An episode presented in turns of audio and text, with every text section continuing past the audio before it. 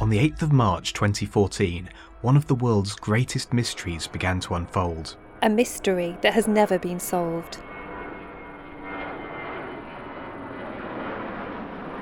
It's the story of a plane that vanished just 38 minutes after takeoff. And was never seen again. It is a story that tells us about the incredible power of technology. And what happens when critical information is unknown. It is a story that tells us how important it is to have good quality data. Because you never know when we might need it.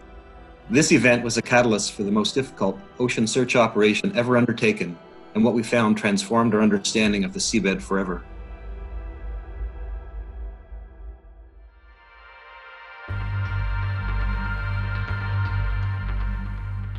Welcome to Engineering Matters. I'm Alex Conacher. And I'm Bernadette Ballantyne. And in this episode, we've partnered with Fugro to find out why data about the ocean floor became the focus of the attention of the entire world in 2014.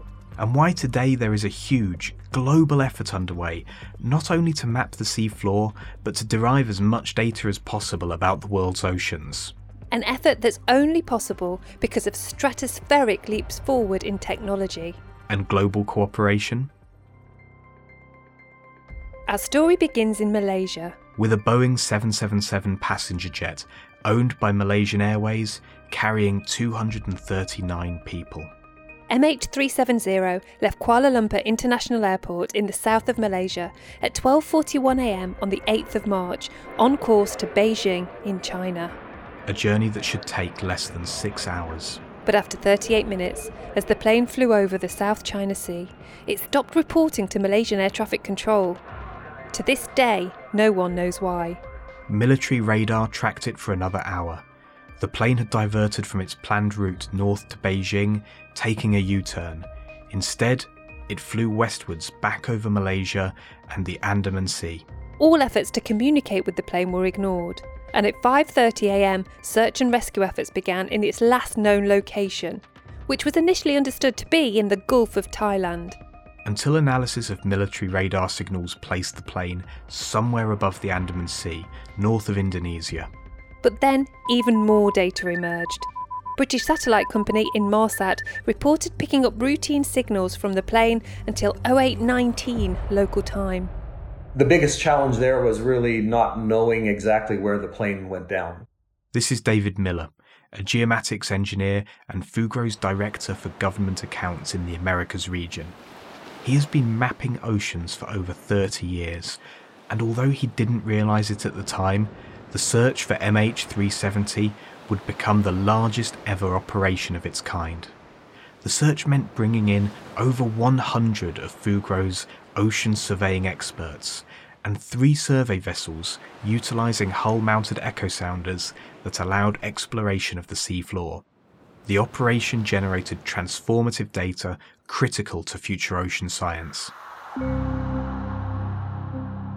The satellite data gave investigators a sweeping arc across the Indian Ocean that could theoretically have been the final resting place of MH370. This arc fell into an area which was the responsibility of Australian Search and Rescue. Just as there was uncertainty about the exact location of the plane, no one knew exactly what the ocean bed in this area looked like, because in 2014, only 5% of the world's seabeds had been directly measured and mapped. Despite oceans covering 70% of the Earth's surface, we only knew what a tiny fraction of this looked like, and the data that search teams had on the area was calculated from low resolution satellite measurements, making it just an estimate, and it wasn't always correct. We saw vertical errors in the satellite derived bathymetry from, from satellite altimetry that were plus or minus 1800 meters. So, you know, that, that's almost um, 30% of error uh, in, in the measurement. Yeah. Yeah. Before a detailed search for MH370 could begin, early surveys of the enormous 278,000 kilometre squared search area had to be conducted. Data for this is linked to in our show notes. First, we had to map from the ocean surface because the resolution and accuracy of the existing bathymetry in that part of the ocean was inadequate to support a high resolution seafloor search. Our technology can detect debris as small as the size of a chair, but we can't fly our high resolution tools above the seafloor if we don't know where that is. Collecting general bathymetric data, which is the bed depth of the ocean floor, is done using sonar. And we're basically measuring the time of travel of sound from a source back to a, re- a receiver. So a ship sends out a sound. Uh, the sound bounces off the seafloor, uh, returns to the source, and a depth can be derived. And, and that's what we're, we're doing. In the past, ships would send one pulse at a time from a fathometer, but now we have multi-beam echo sounders that can give up to 300 responses at the same time, meaning that in a thousand meters of water, we can cover a swath three kilometers in each pass. So in the case of MH370, our search went as deep as 5,000 meters, meaning that our swath was up to 15 kilometers wide. The new data from this first survey produced maps of 15 times higher resolution than had ever been created in the area before, giving new geological insights about the 40 million year old sea floor. But more urgently, it enabled Phase 2, the detailed seafloor search, to begin using deep tow sonar vehicles and autonomous underwater vehicles operating close to the seabed. These vehicles were equipped with multi beam echo sounders, side scan sonars, sub bottom profilers, cameras, and other sensors to find the aircraft and map the debris field.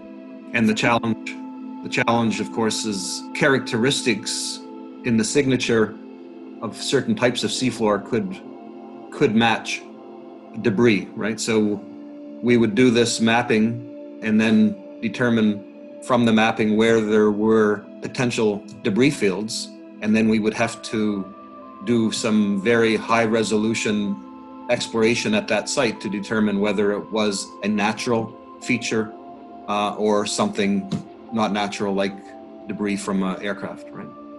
Sadly, despite months of searching, aircraft MH370 was never found. But the result is that the Australian government, and in fact the whole world, has 730,000 square kilometres of new bathymetry data and 120,000 square kilometres of detailed seafloor data that it had never had before. It is now one of the most thoroughly mapped areas of the deep ocean in the world. We discovered vast undersea mountains, underwater sediment landslides, and highly complex series of volcanoes, ridges, and valleys, and we even found a couple of shipwrecks, which were not expected. Importantly, this data is now being used by the ocean community to model oceanography, habitats, climate events, and even tsunamis. But had it existed already, search efforts would have been accelerated. But the reality is, that if this type of data if set existed back when that accident happened, then you know, essentially on day one, then the precise high resolution search on the seafloor could have begun. And instead, it took five or six months of reconnaissance to, to, uh, to facilitate that. Fortunately, searching for lost planes is highly unusual, but there are many other reasons why having accurate seabed data is really important. Well, the ocean covers 70% of our planet, but based on going back to where we started in, in 2017, the fact that we'd only mapped 5% of that ocean, yet the oceans are fundamental to a whole range of ocean processes. This is Jamie McMichael Phillips, director of the Nippon Foundation GEBCO Seabed 2030 project, being run by Japan's Nippon Foundation with GEBCO, which is the group behind the General Bathymetric Chart of the Ocean. Their Seabed 2030 project was launched in 2016 and is seeking to map 100% of the ocean floor by 2030. So, ocean current circulation, uh, the, pr- the prediction of that, the tracking of current circulation depends on the shape of the seabed. And that current circulation drives weather patterns, it drives climate change. The shape of the seabed is fundamental to, to the path and strength of tsunamis and how those are modelled, how those are predicted. The shape of the seabed is fundamental to safety of navigation, to, to the, the, the monitoring of, of a whole range of activities in terms of, of ecosystems, managing those ecosystems, and a whole, whole host of other geological processes that are actually fundamental to the way we go about our everyday business. But people just don't realize that. There, there has been, for a number of years, an element of sea blindness. We're surrounded by the ocean but but we we have been guilty as as a world of, of, of taking it for granted. But all of this is set to change. This year, 2021, marks the start of the United Nations Decade of Ocean Science for Sustainable Development, a decade which is all about transforming and enhancing our understanding of the world's oceans. We're going to find out exactly what that means later by talking to the organisation in charge of this, the Intergovernmental Oceanographic Commission of UNESCO. But data from Seabed 2030 will play a crucial role. So, GEBCO's history goes back to 1903 created in fact by Prince Albert of Monaco, who brought together experts from all over the world to begin mapping the oceans.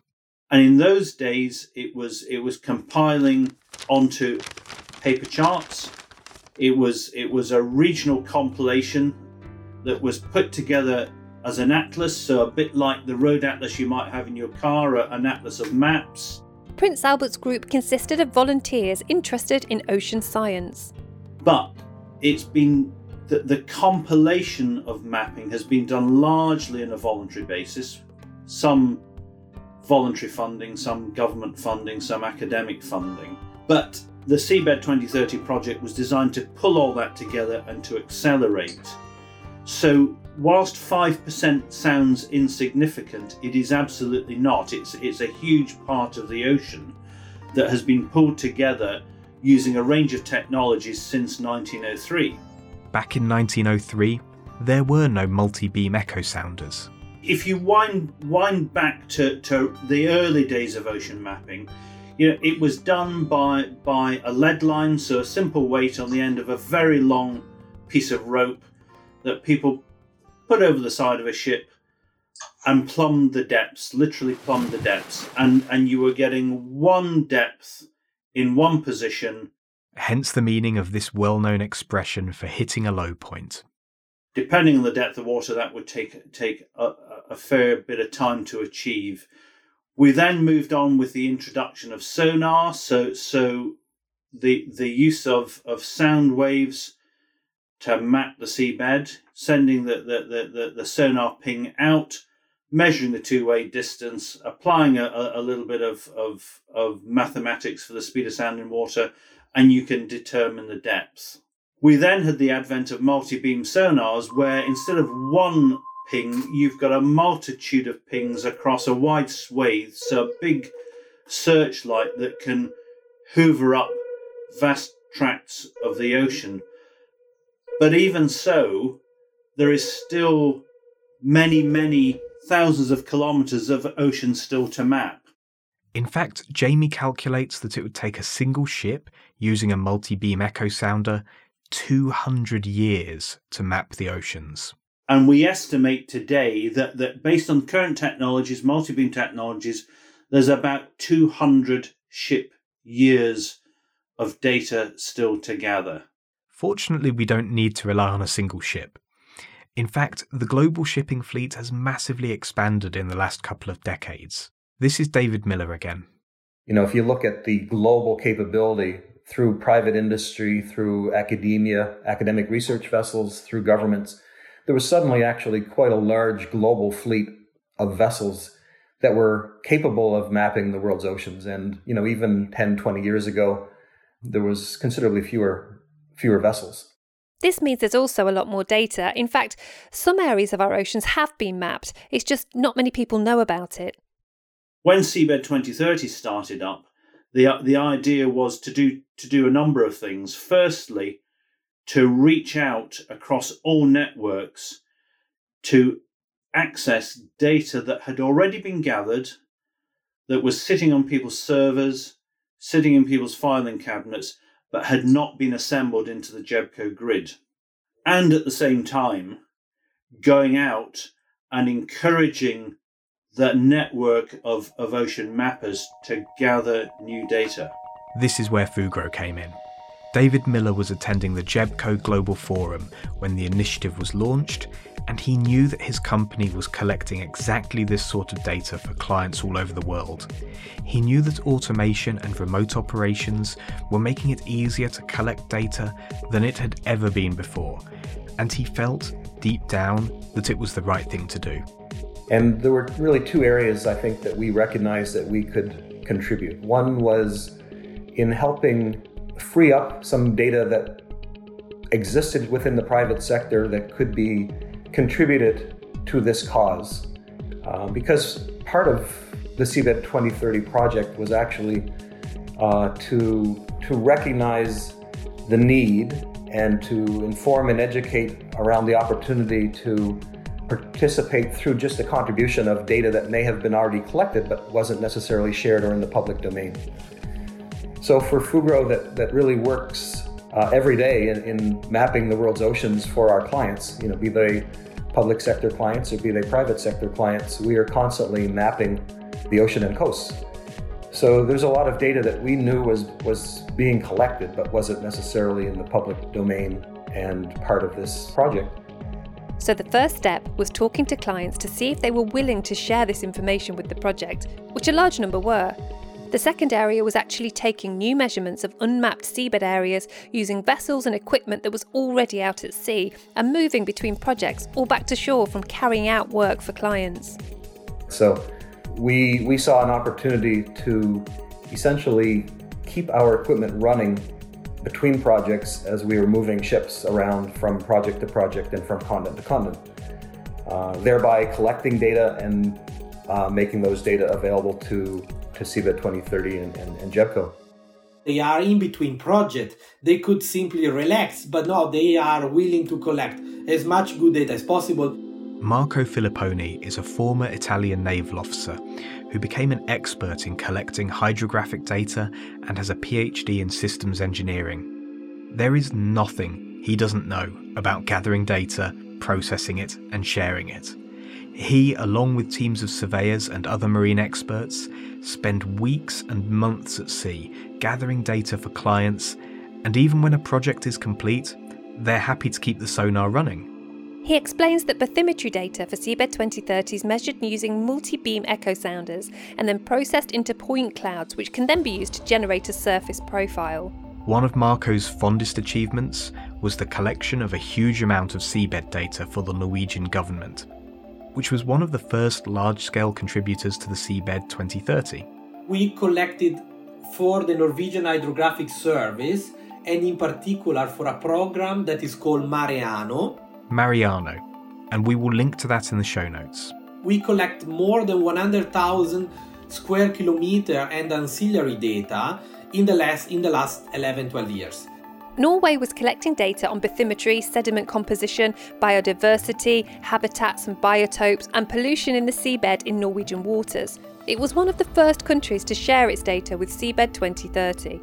Norway was, was one of the first from my let's say uh, memory that really understood the need to collect the data for a wider community because MAREANO program is not only focused on bathymetry, is focused in a different wider application for any uh, marine environment and uh, information you can gather from the marine environment. What we are doing in particular for them is collecting bathymetry and uh, sub-bottom profile or seismic data that are collected conventionally with a team on board. But in between survey areas, we are also collecting data during transit. And as you can imagine, transiting from a Norwegian port to the Barents Sea, to the Arctic Ocean, is very long transit. So every time you do that, you collect huge amount of data. Those data are collected using the same workflow we do for Seabed 2030. And uh, we can do that with the, the, the, the, the people are on board or directly remote controlling the vessel. This is an important point because automation and remote operations are making it easier and more cost effective to gather marine data. Even so, it was not always an easy operation. Norway is one of the most challenging area to gather data, uh, hydrographic data, because of uh, starting from the easy, uh, because of the ice, and uh, in particular Barents Sea and the Arctic Ocean.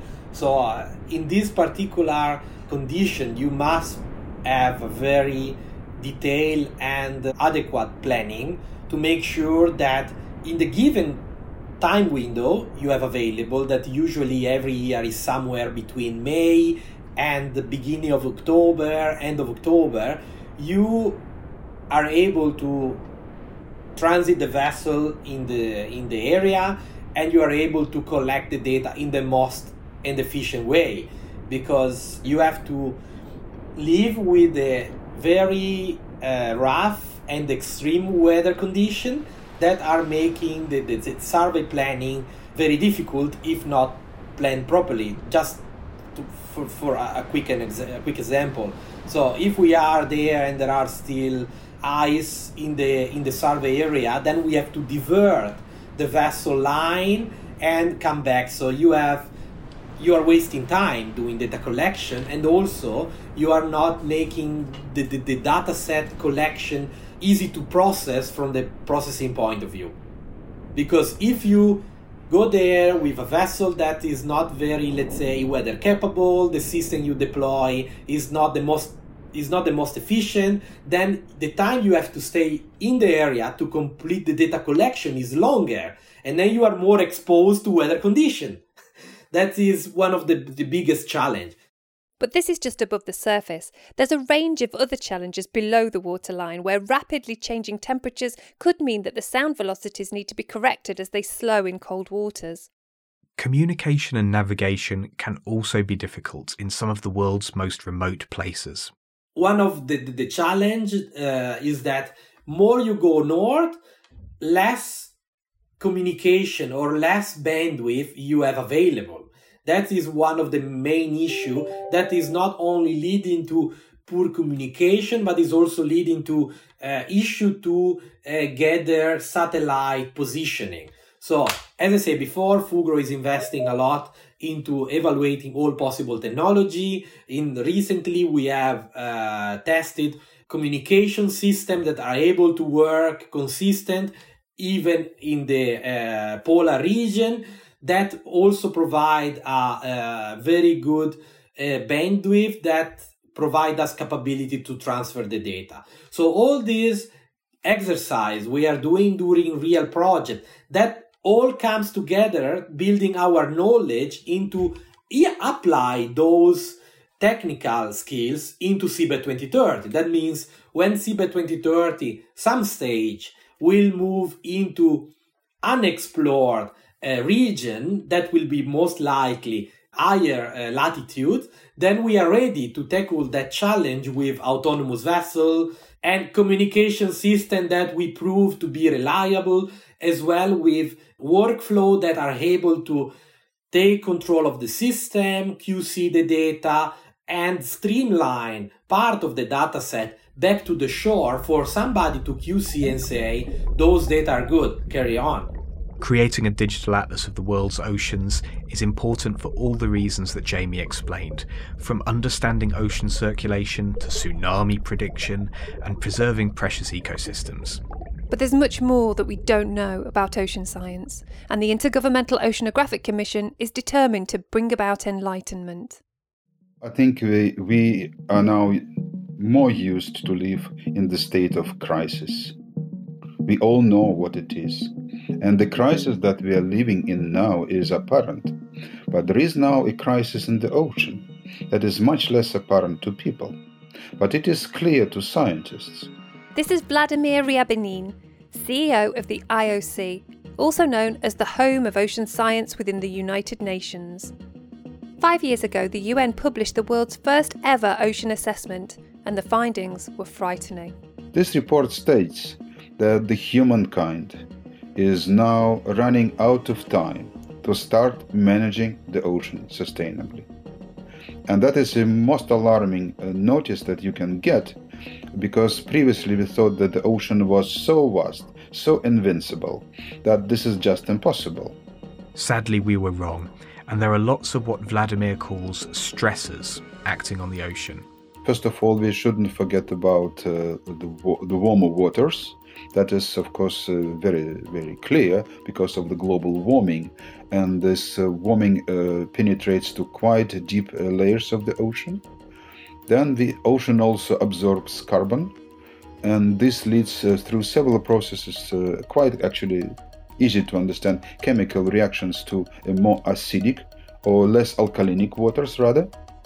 Uh, then uh, because there are at least seven factors that reduce the content of the dissolved oxygen in the ocean and production of, of the ocean by uh, of the excuse me or oxygen by phytoplankton. And uh, of course we, we cannot forget about uh, the, the pollution that is uh, abundant.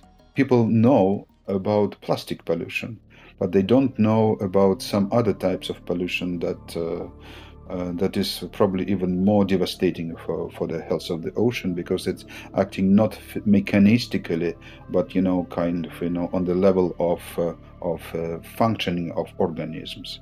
So so and each of these uh, factors that i mentioned is an additional stress so uh, this uh, uh, the easiest uh, illustration would be that if you're attacked by several hooligans and they're hitting you from different angles, that's what is happening with the ocean, and we are the hooligans. It's not too late for us to improve ocean health, but we don't have long. Now the situation is critical, and uh, in 2016 the whole world understood through that World Ocean Assessment and the voice of United Nations that situation is really critical and uh, now we are trying to engage science to basically turn the tide. Uh, that's the point of, of, of that activity. The activity is a 10 year initiative called the UN Decade of Ocean Science for Sustainable Development. Yeah, so the UN Decade of, of Ocean Science is, is a UN wide initiative that is really trying to create a revolution in the way we generate knowledge about the ocean and the way that we use that knowledge.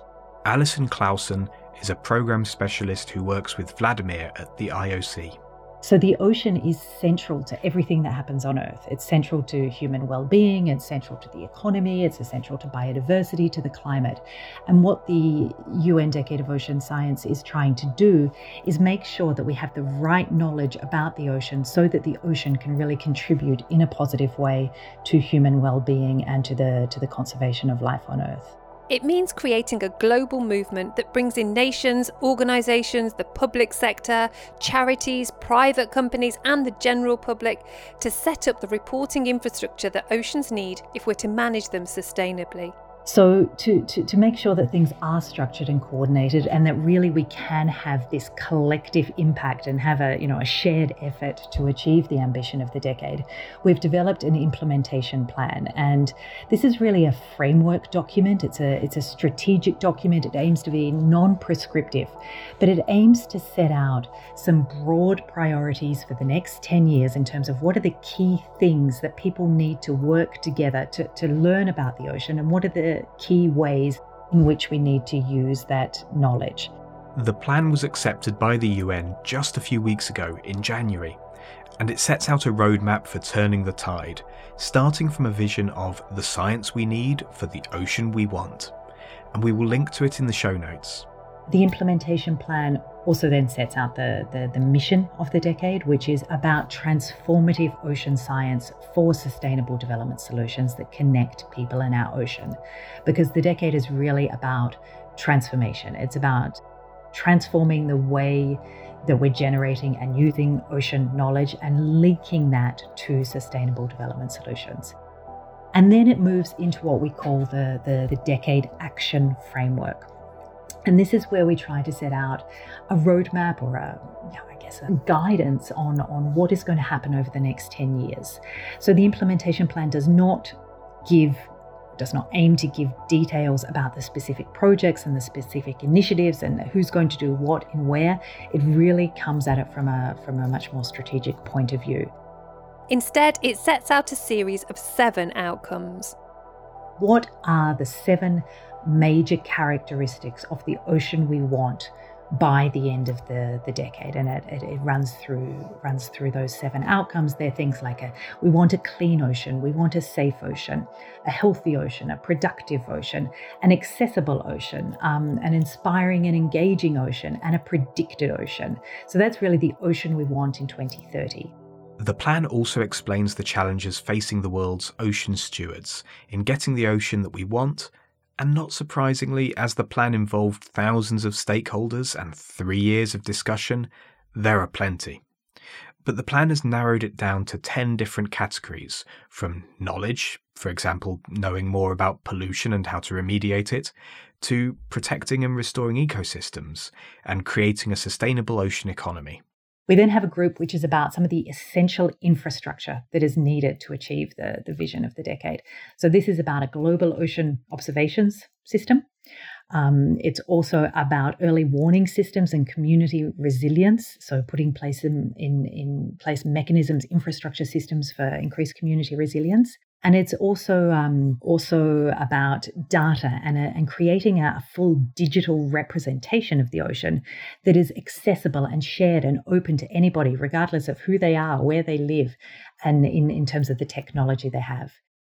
Vladimir compares the need for ocean monitoring systems to the mandatory reporting of weather related information and says we need the same for ocean condition data. The United Nations uh, agreed to establish the World Meteorological Organization, and there is a special convention on this World Meteorological Organization that makes meteorological observations basically mandatory. And uh, this uh, brought to the world a significant increase in the quality and reliability and availability of meteorological predictions. He says the same paradigm shift that happened over 50 years ago for weather data is now needed for ocean reporting. The ocean science historically has been based on curiosity, the sense of discovery.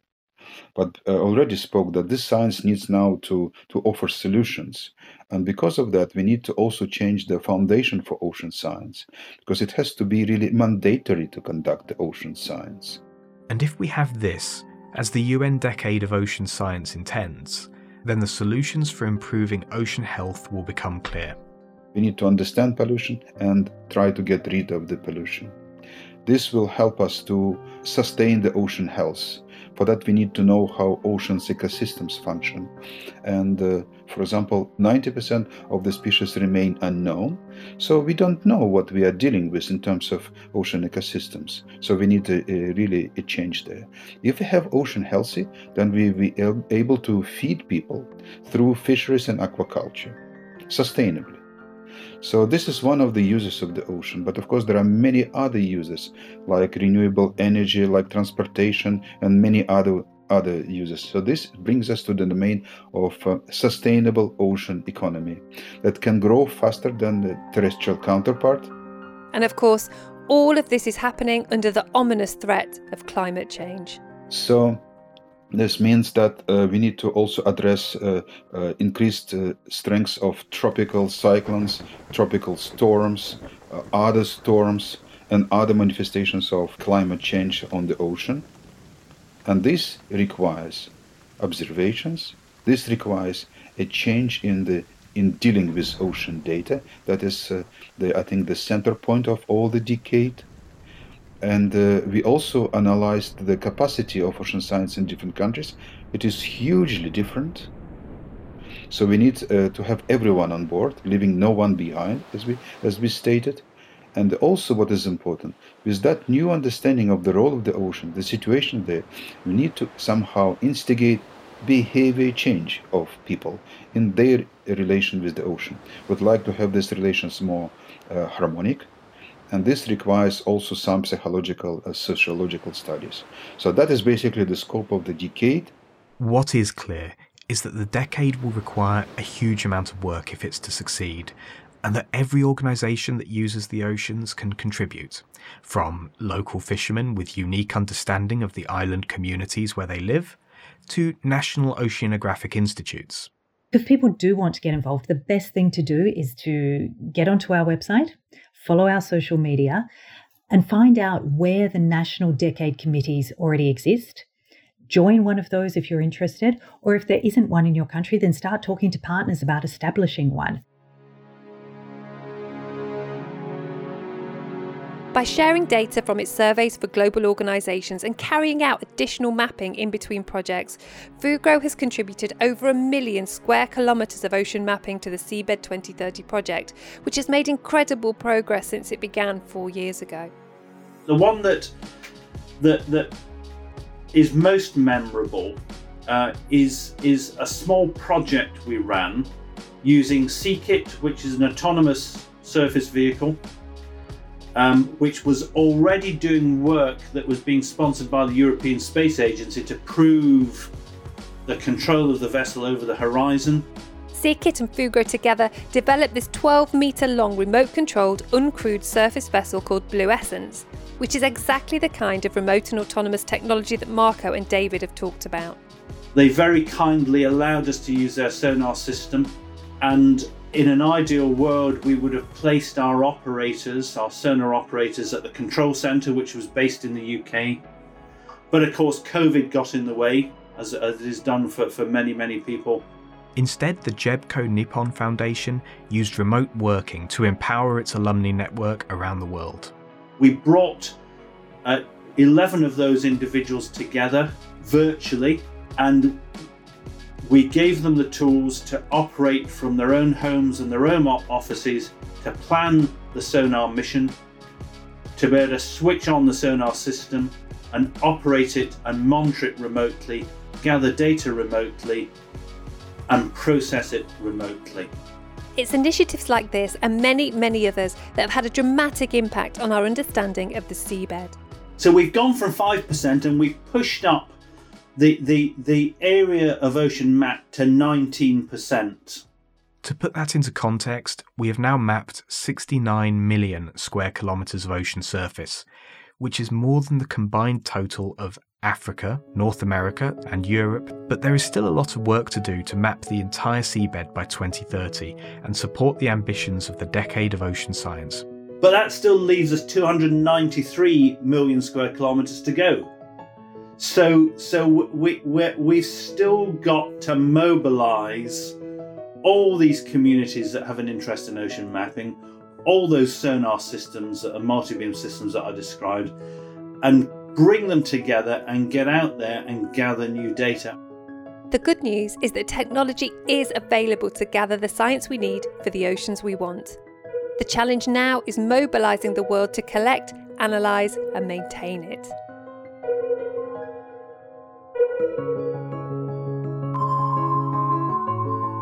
Engineering Matters is a production of Reby Media. Thank you to our episode partner Fugro, the Intergovernmental Oceanographic Commission, and Seabed 2030.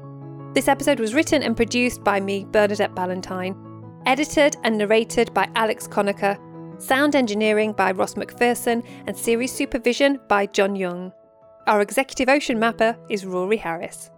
Engineering Matters is available on all podcast apps, and you can go to our website to sign up for a newsletter and get the latest episode links sent straight to your email.